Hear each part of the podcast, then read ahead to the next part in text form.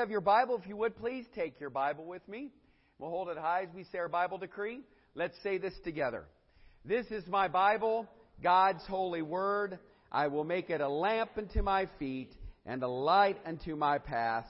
I will hide in my heart that I might not sin against God.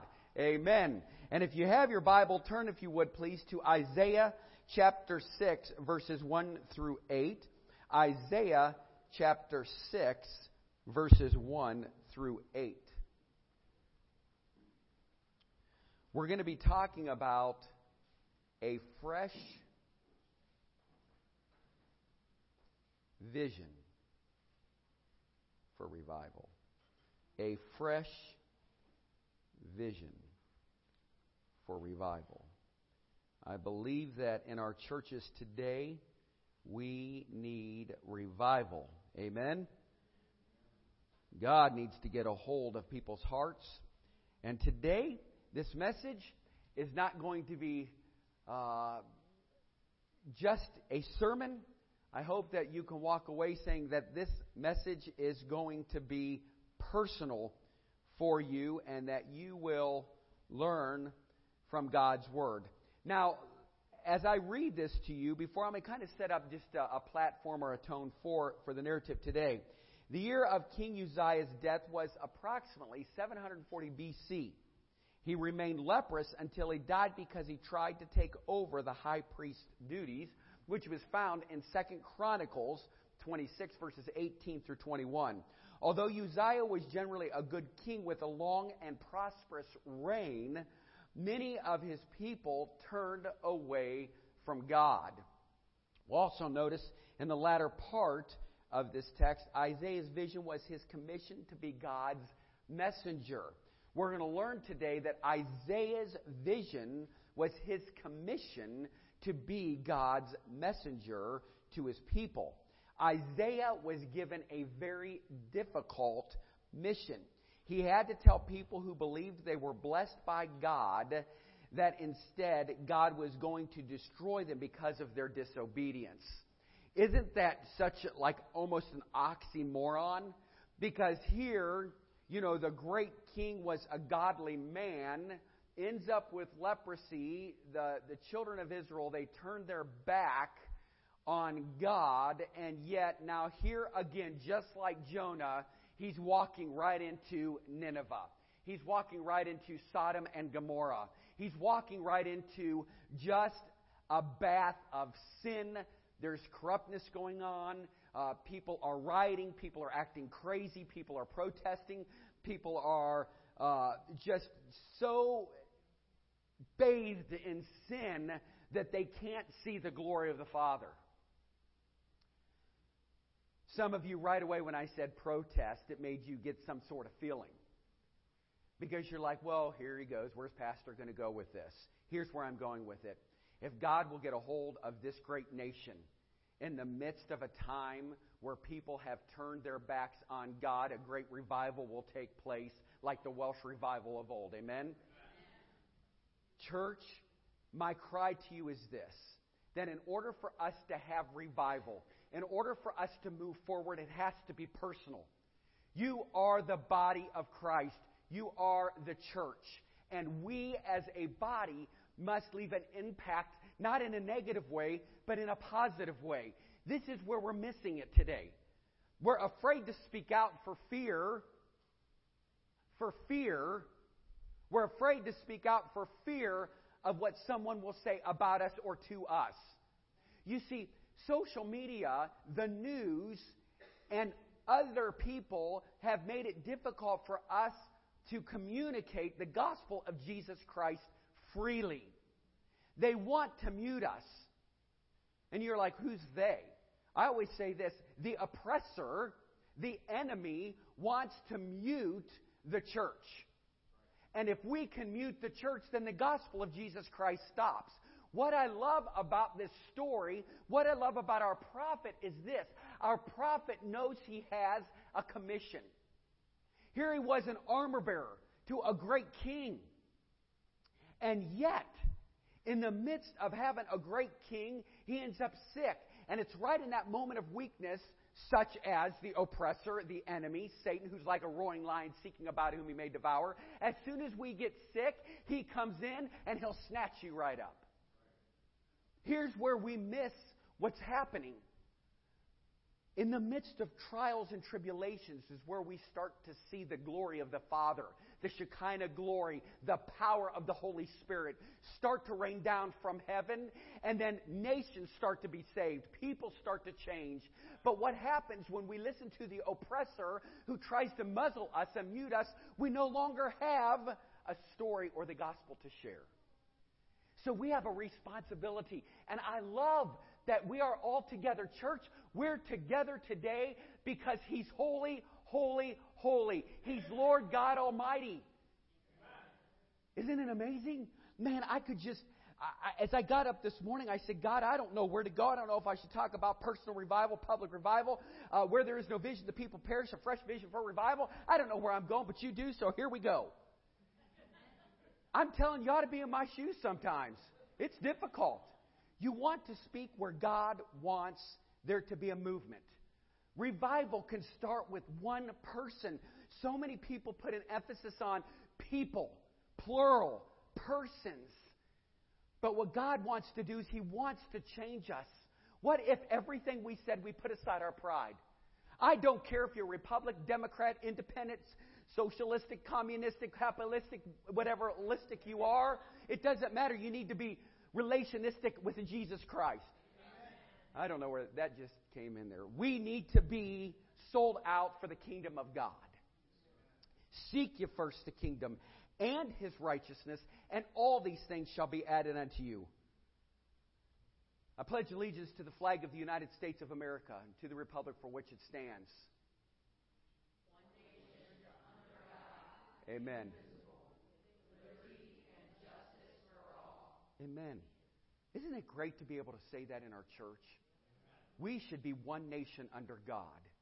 And I love getting up here and just bragging on my Heavenly Father because I know that in the midst of Sodom and Gomorrah, in the midst of Nineveh, in the midst of a time where where here we are in Isaiah 6, where they, they've lost their way, and God rises up a man in the midst of such tragedy. So in Isaiah chapter 6, let's just read verses 1 through 8. Unless I really enjoy this, and I'm going to keep going, right? So let me move this just a little bit so it stops popping here. And I'm going to read out of the New Living Translation, and then I will go back and I will reference the King James Version. But for the narrative this morning, I will start off with the NLT, okay? And uh, this is where Isaiah's cleansing comes and his call comes. Let's try to make this personal for us today. It was in the year King Uzziah died that I saw the Lord. He was sitting on a lofty throne, and the train of his robe filled the temple. Attending him were mighty seraphim, each having six wings. With two wings they covered their faces, with two they covered their feet, and with two they flew. They were calling out to each other Holy, holy, holy is the Lord of heaven's armies. The whole earth is filled with his glory.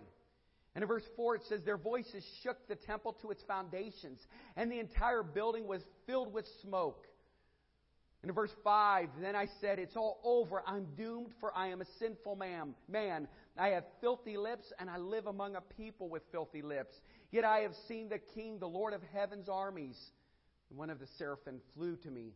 With a burning coal he had taken from the altar with a pair of tongs. He touched my lips with it and said, See, this coal has touched your lips. Now your guilt is removed and your sins are forgiven. Then I heard the Lord asking, Whom should I send as a messenger to this people? And who will go for us? And he said, Here I am. Send me. Here I am. Use me. Isaiah's lofty view of God, found in verses 1 through 4, gives us a sense of God's greatness, his mystery of God's power. Isaiah's example of recognizing his sinfulness before God encourages us to what? To confess our sin. His picture of forgiveness reminds us that we too are forgiven. And when we recognize how great our God is, how sinful we are, and that the extent of God's forgiveness, we receive power to do His work. So, how does your concept of the greatness of God measure up to Isaiah? In a time such as ours, and a time such as theirs, there was moral and spiritual decay. It had peaked. It was more important for Isaiah to see God in his holiness. Holy, holy, holy. I could say that over. I mean, when we sing a song that's so repetitive, that He is Lord God Almighty, that He is holy. I love that song, Agnus Dei. That, that song just, I feel like it just pulls you, brings you, welcomes you into the throne room of God. Holiness means morally perfect, morally pure, and set apart from all sin. We need to discover today God's holiness. Due to our daily pressures, due to our stress, due to our frustrations and shortcomings, here's what's happened to all of us we've narrowed our view of God. Because of our frustrations, because of our sin, because of our stress, because of our frustrations, we've narrowed our view of God. So I, am asking you to allow God to empower you to deal with your daily problems and concerns. I'm asking God to allow us to deal with our daily problems and our daily concerns. In church, if you view God properly, He will purify us, He will cleanse our minds, and enable us to worship Him freely and to serve Him abundantly. Amen? That we'll be able to what? To worship Him freely and to serve Him abundantly. Will you allow God to be part of the worship this morning? I'm asking my sister to come forward. We're going to sing a song we haven't sung in a long time. But I decided to incorporate it in our message. We don't sing as much as we used to, and it's been a long time. But I will say that when I think of this song, I, I think of the reference. And let me kind of break down what the scriptures have to say. In the scriptures, it says, Holy, holy, holy. And in, in the narrative, it also reads that here he is holy. We see the Father, the Son, and the Holy Spirit. And when God starts to speak in Isaiah, he used the word us. He didn't use the word I. Interesting, huh? So, what he was doing in the Old Testament, he was identifying the three in one. He identified the Trinity right there in the Old Testament. So, as we sing, I often wonder that if we realize that God sent his only begotten Son to give us life and to give it to us abundantly, do we understand the holiness of God? Are we set apart? And every time he felt the nails in his hands, did he say, you know what, I did this for the sins of the world. I did this for the sins of the people.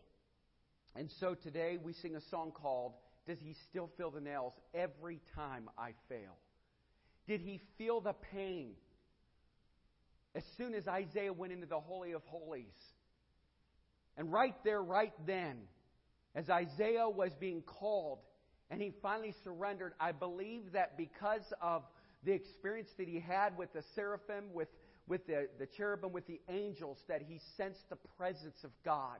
And so today in this church service, I don't want to have church. I want to experience the presence of God. I hope you do too. Listen closely.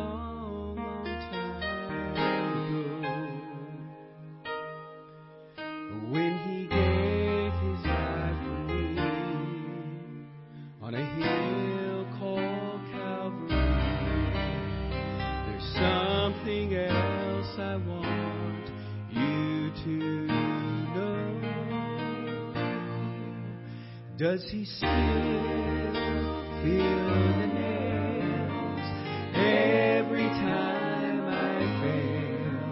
Can he hear the crowd cry, crucify again? Am I causing him pain? I know I've got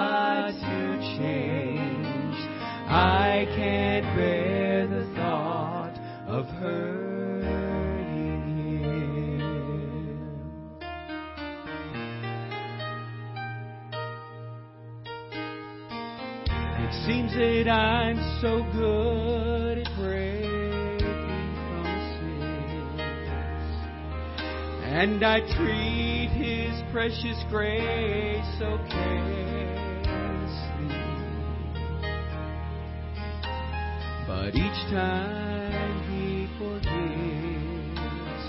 what if He relives the agony He felt on that tree? Does He still feel the nails every time I fail? Can He hear the crowd cry, crucify? Again, am I causing I know I've got to change.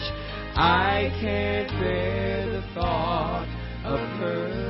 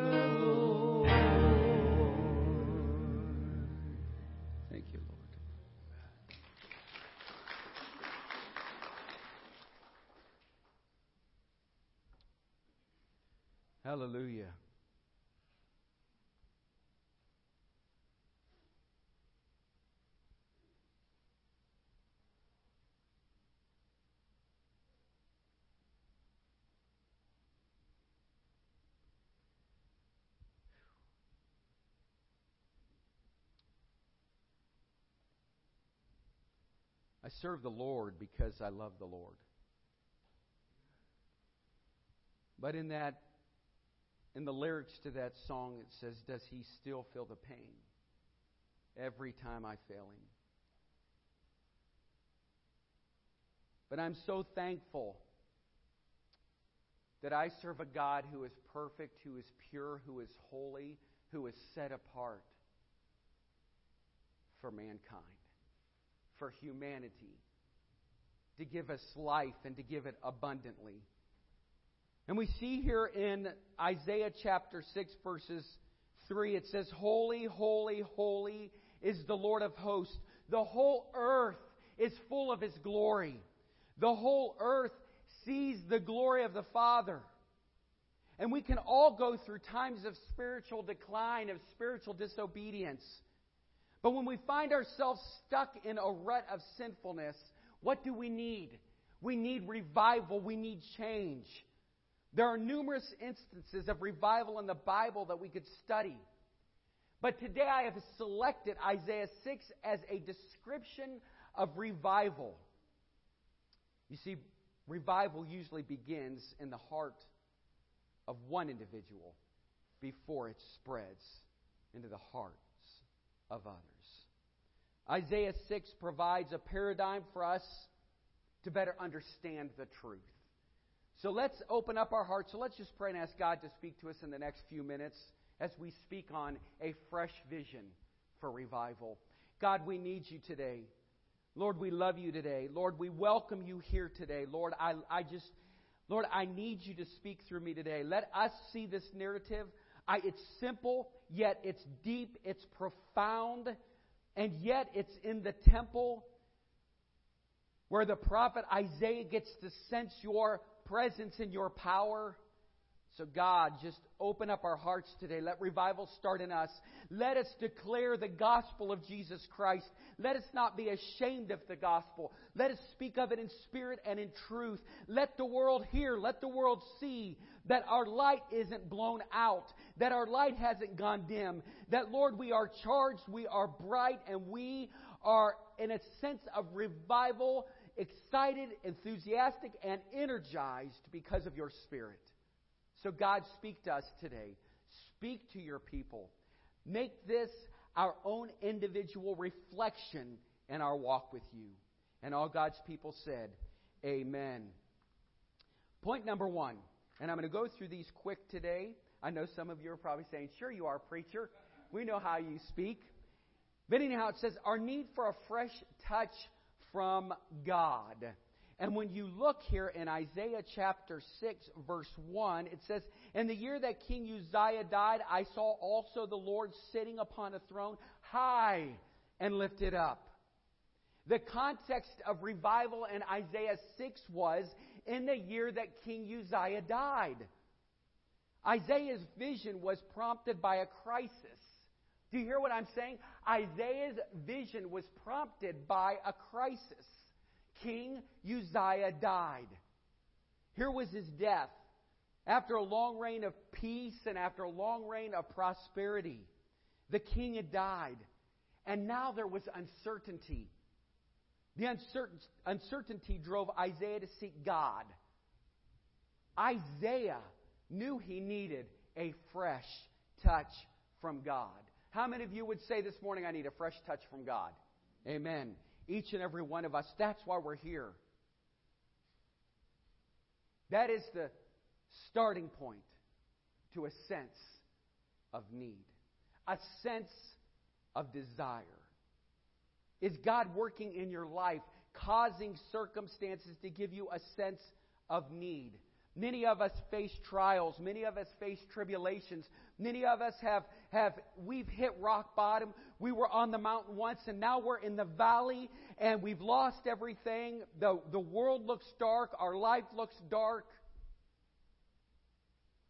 But yet, in the midst of the hardship and the tribulation and the trial that you're going through, now you get to experience God for who He truly is. And it's in those hardships that we need that sense of need and sense of desire. We can come to church and practice church, but we need to come to church and be the church. We need to come and embrace that relationship with Jesus Christ.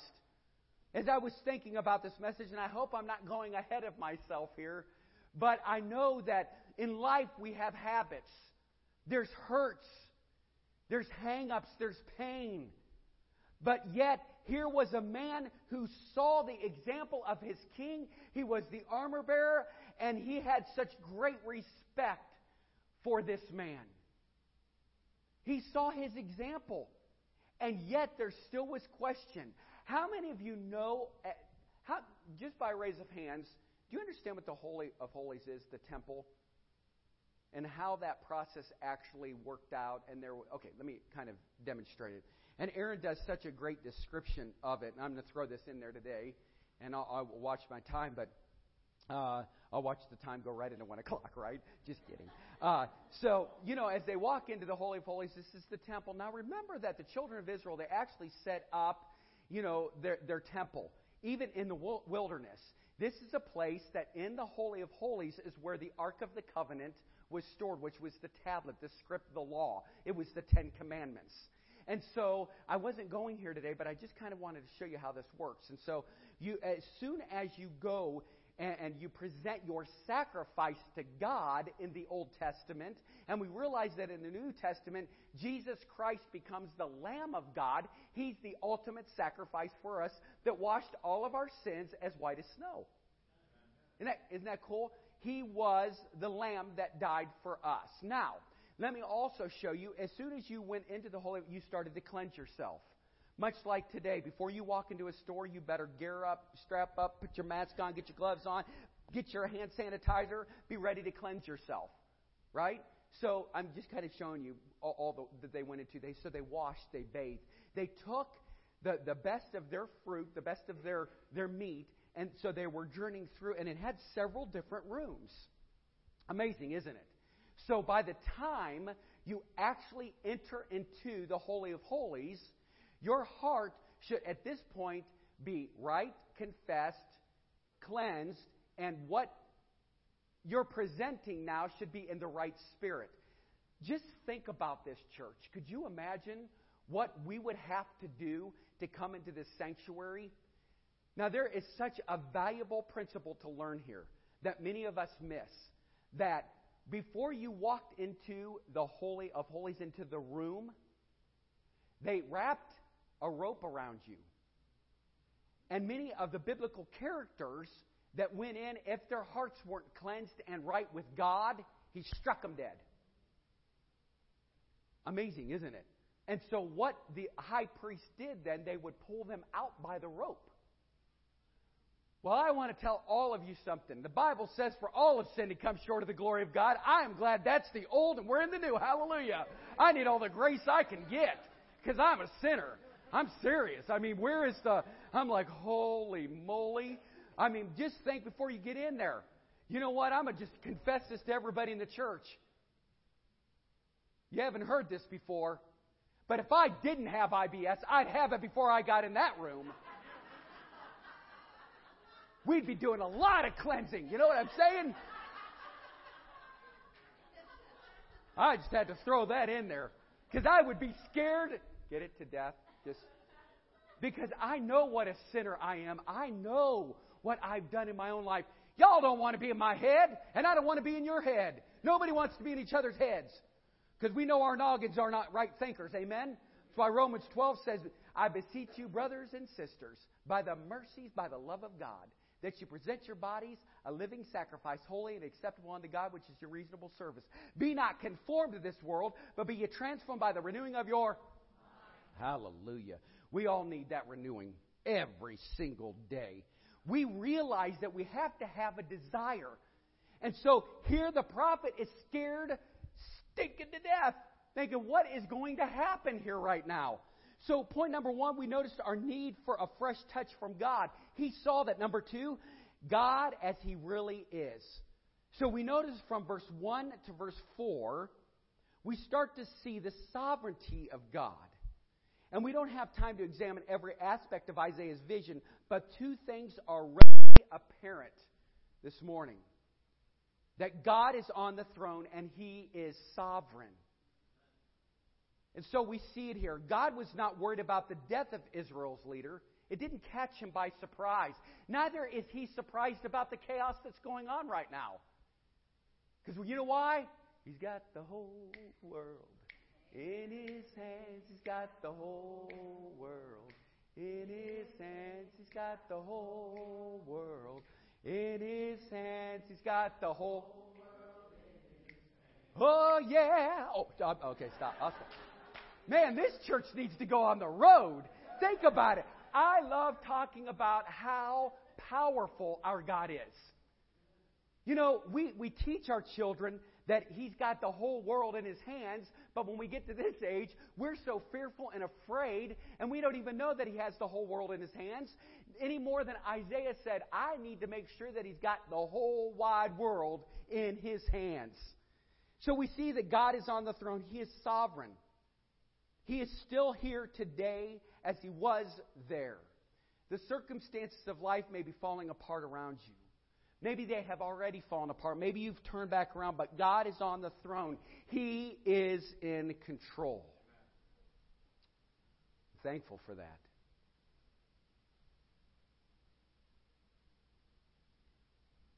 And I just want to remind each and every person today that all you need to do is to be still and know that He is God. To be still and know that He is God. War and destruction. It is inevitable. We've seen it from the Korean Wars to Vietnam War to World War II to World War I. I mean, we have seen it over and over again. The Old Testament is full of war. And even though it's inevitable, God has the final say. And we're on the winning team. I'm going to say that now probably forever. The victory is His. At that time, all will stand quietly before the Lord God Almighty. And if that be the case, how proper for us to be still now, reverently honoring Him and His power and His majesty.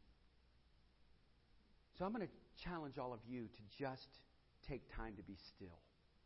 Take time to exalt God. See where He's at. So we, we've seen here that He's sovereign. We've seen here that He sits on the throne. But we also realize that God is holy. God, I just want to say, I love bragging about you. I love bragging about you. I love, you know, so many messages are so applicable to us, you know, and, and for all of us preachers, we're taught that we must reprove, rebuke, and exhort. You know, make sure you have your three points. Make sure you do this. Make sure you do that. And I, for me, just throw it all out and let's just talk about His Word and let's just brag on God. You know, and, and just how sovereign He is and how holy He is. It says there in verse 2 Above it stood the seraphim. Each one had six wings. They covered their face. They covered their feet. They covered their body. They flew around just with the two. And then they cried to one another and said, Holy, holy, holy is the Lord of hosts.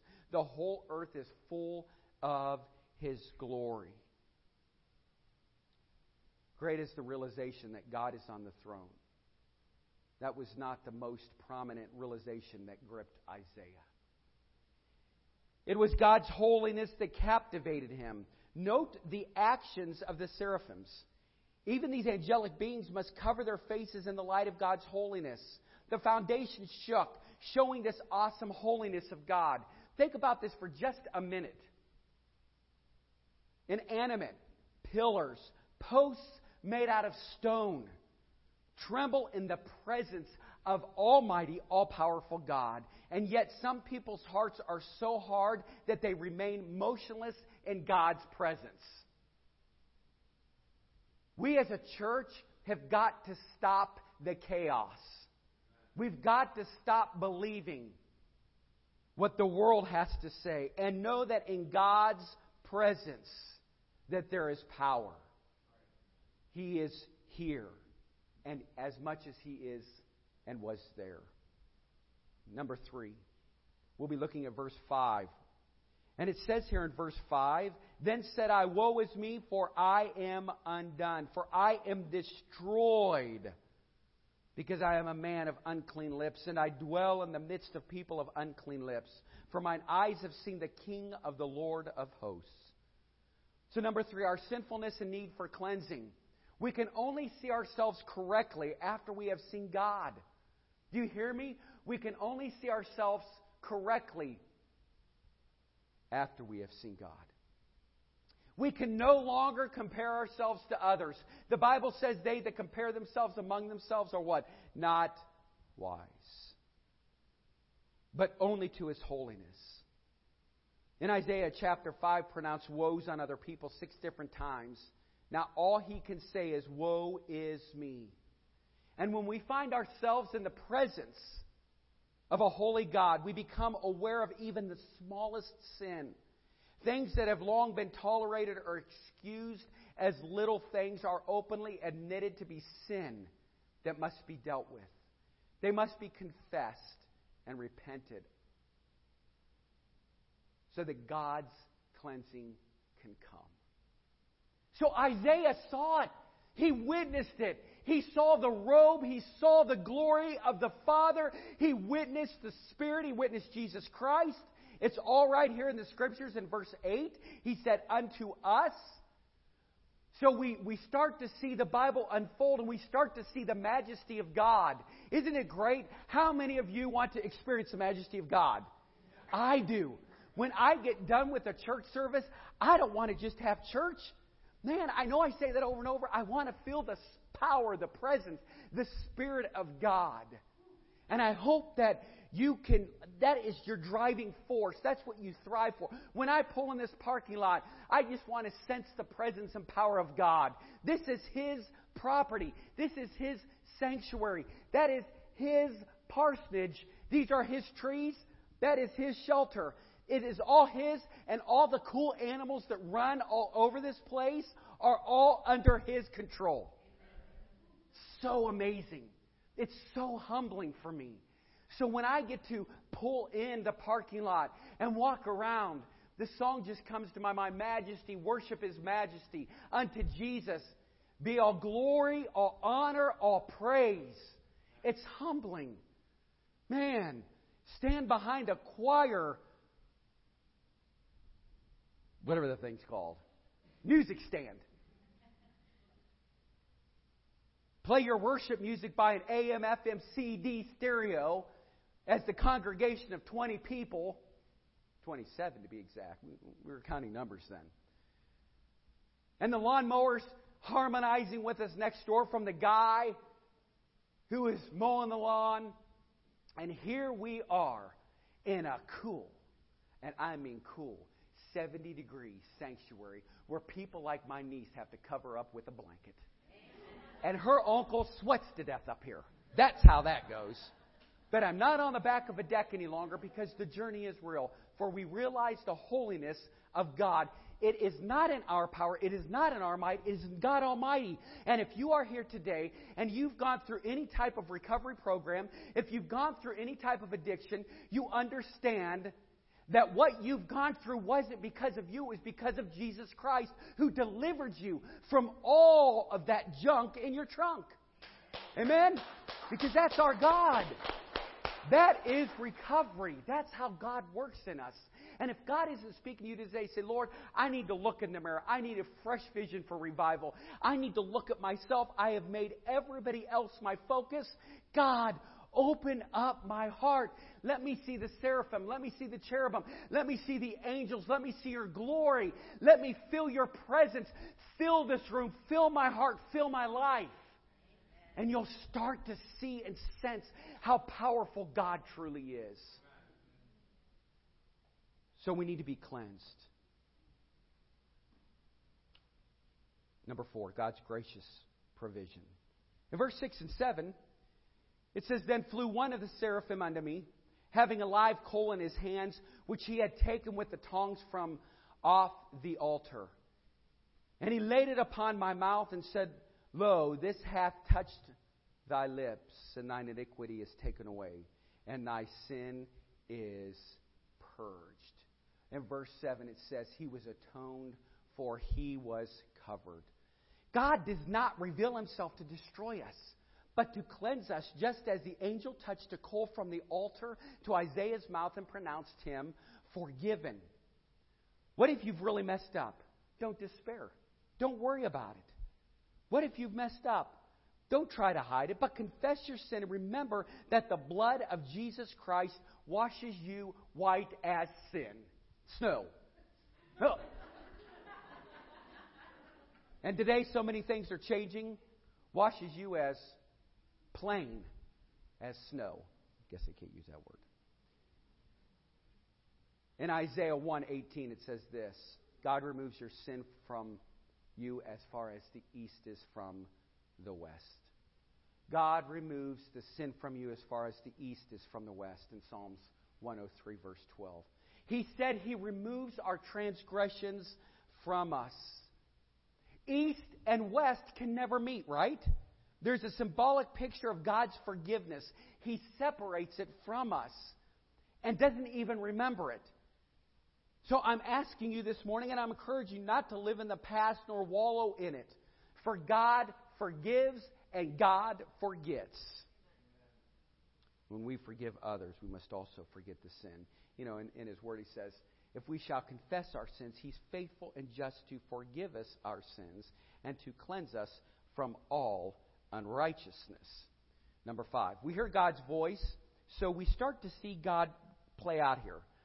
And it says, here's what it says Then flew one of the seraphim unto me, having a live coal in his hands, which he had taken with the tongs from off of the altar. And he laid it upon my mouth and said, Lo, this has touched your lips, and your iniquity is taken away, and your sin purged. And in verse 8 it says this Also I heard the voice of the Lord saying, Also I heard the voice of the Lord saying, when our sin is confessed and our hearts are right, we can now hear God's voice with a new sensitivity. As with Isaiah, God wants us to hear his call to service. We live in a dying world that needs to be revived. When was the last time? When was the last time, church, that you heard the voice of God? Not you praying to Him, but just be still and just listen. I remember going to my, my prayer closet, and as I knelt down and I, I just said, God, I'm going to sit here for a while. I'm not saying anything. It's not about me today, it's about you. And I just sat in that moment quiet, quiet for some time, and just said, Oh God, reveal yourself to me. Reveal yourself to me. Let me see you, sense your presence. And I just was in there. I don't even remember how long it was, but then I started to feel and sense the presence of God. And maybe you said, I've done that. And I sat in there for, you know, 25 minutes and I sat on my legs and they went to sleep. It was killing me. Maybe it was a 26 minute he could have showed up. Let's not put time limits on God. Let God start to work and to reveal himself in us. And the last point we respond with joyful obedience. Number six, we respond with joyful obedience. And then I'm going to tie both of these together. And here's what he said in the latter part of verse 8 Whom shall I send, and who will go for us? Woo! Take your Bible, circle that. I don't know if you've ever seen that. Whom will go for us? notice this. Who will go for us? He didn't speak as singular, he spoke in three parts.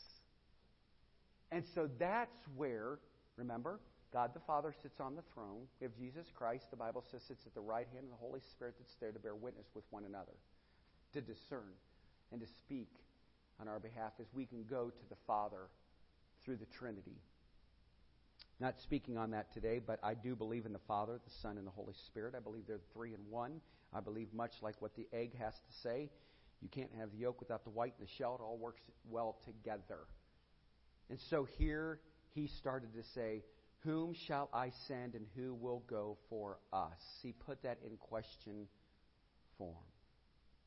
And here is what he said Here am I, send me. You can never be the same after an encounter with God. Your life will be changed. The realization that your sins are forgiven will make you eager to respond in gratitude to the Lord's call. You see, Isaiah doesn't know anything about his mission. But none of that mattered at all to him. He is available to God to be used however God chooses. He was available to be used however God chooses. Are you at that point this morning? Are you at that point this morning? Are you ready to yield yourself to God wholeheartedly? The more clearly here, Isaiah saw God. The more aware Isaiah became of his own powerlessness and inadequacies to do anything of lasting value without God. But he was willing to be God's spokesman. When God's when God starts to call us, will you say, Here am I, send me? Here am I, send me. So I'm going to close this morning. And as I close, I'm just going to say that I heard God. He has spoke to me. I knew I needed to move at 15 years of age from the row that was right here. And I tell you guys this because that's true surrender. And as I stood there in that auditorium, I felt this sense of God saying, Oh, no, you will surrender today. And I said, Oh, no, I won't. He said, Oh, yes, you will. And I said, Oh, no, I won't. He said, Oh, yes, you will. We went back and forth. I know the church service did not go on for one hour, but it sure felt like it to me because this time that we were arguing with each other, well, he wasn't arguing with me. He was telling me, and he was saying, What are you going to do for me? What are you going to do for us? And it took me to move out of my seat. And as a 15 year old teenage boy, come up to the altar and say, Here am I, send me, God. Send me wherever. And I started thinking about that this morning, and I thought, how bizarre is that? Here am I, send me. He didn't say, Here am I, use me. Woo! Watch. Make this personal. Here am I, send me. I love the word send. It's not an adverb, adjective. It is a verb. It's action. It's God saying, You have a responsibility. What is that responsibility going to be? In a place like Sodom and Gomorrah, it starts off in the scriptures, right in Isaiah, calling the whole area. This is much like Sodom and Gomorrah. What are you going to do? And he said, Here I am, Lord. I've seen your glory. Let me tell you something. If I saw angels with six wings flying around, you only have two choices. You better get your bum down on that floor and surrender, or you better run screaming like a little girl. So I think Isaiah really was challenged within his humanity and his sinful nature. And right then, remember what I said? That here he was in the Holy of Holies. God already knew his heart. He was a great guy, he was a great armor bearer. And the angels took that hot stone. You see in the scripture it says iron sharpeneth iron. He has to go through the refiner's fire, right? Church, I know that sometimes you cry out and say, God, I need you. I need you to reveal yourself to me. Things just aren't going like they should. Why aren't things better? I've been praying to you. You listen. God has you right where He wants you.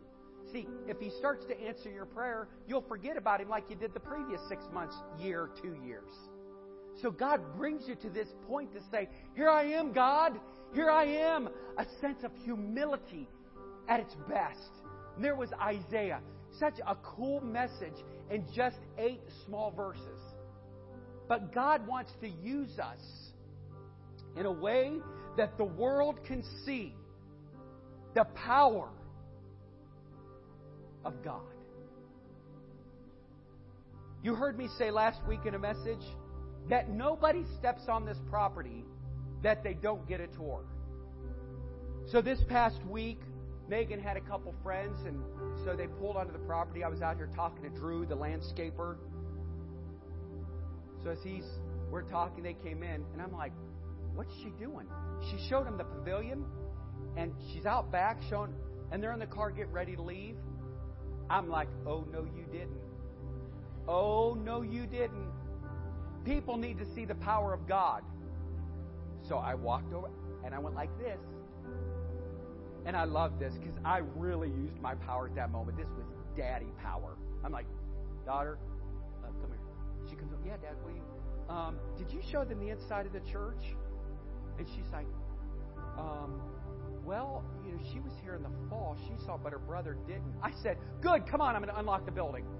See, they didn't even have time to say anything to me, so I came in, I unlocked the building, and as I walked in, they all followed. And I stood right back there where Troy, our usher's at, and I said, Let me tell you the story of what God has done. You want to hear the power of God? What are they going to say? Not really. We don't even really care. This ain't our church. We're from Lakewood, Ohio. But they're like, and I love this because they look at me, they're like, yeah. And I'm thinking, good, because you're stuck. So I'm like, listen to what God has done and what God is doing in the midst of chaos in the world. And after these two teenagers heard the story, really, I think they were saying, thank God it's over with. I'm out of here. But you know what? They both thanked me. We all walked out together. But I, I know I have a responsibility. I know in my sinful life and in my nature, I know who I can become. I know the ugly, mean, angry, proud, arrogant guy I can become. But I also know that was the old guy, and I'm not looking back in a rearview mirror. I'm looking through that windshield that's bigger than life, where God is at the finish line, waiting for the victorious story of His redemptive power. We've got to walk in spirit and in truth. And today, if you as a church will remember what the psalmist says in Psalms 139, 23, 24, it says, Listen, search me, O God. Search me, O God, and know my heart. Now, here's what the psalmist says Try me and know my thoughts. Oh God, just try me. You know my thoughts. You know my motives. You know my spirit. And in verse 24, and see if there be any wicked way in me, and lead me in the way to everlasting. Lead me in the way of victory. Lead me in the way where I can run. For Father, I know you're powerful. And it was after that that this narrative just grows, and Isaiah, one of the greatest prophets of old, was not had a story. And the story after that it says, There shall come forth a son. Out of the ground shall come forth the Son. His name shall be called Jesus. For he shall come and save all of his people. And remember this every time he feels the nails, he'll remember what he's done for his people. For God loved the world. For God demonstrated his love for us. While we were sinners, he died for us. Do you believe that? Do you receive it? The dare of revival is to ask God to search us and see if there is anything offensive to him in our lives. Do you hear what I'm saying? As we rise to our feet and we have this altar call, the dare of revival is to ask God to search us and see if there's anything offensive to Him in our lives. Cleanse your heart, cleanse your life, walk in victory, walk in freedom. We have hope in the resurrected Savior, Jesus Christ. Father, we come before you. Lord, we just thank you that you from the heavens, in the quietness of this room, in our seats, Lord, as we reflect upon our own lives, thank you that we realize that in your holiness we are unholy. But God, we also realize that we can achieve, you said, be still, know that you are God. Be holy, for I am holy. Be sold out, separated, just proclaiming the gospel of Jesus. So, God, help us, encourage us, challenge us today to walk in victory, to live a life. Lord, it's not about us, it's about other people. Thank you, Father, for sending your Son, Jesus, to give us life and to give it to us abundantly. In your holy name we pray. Amen.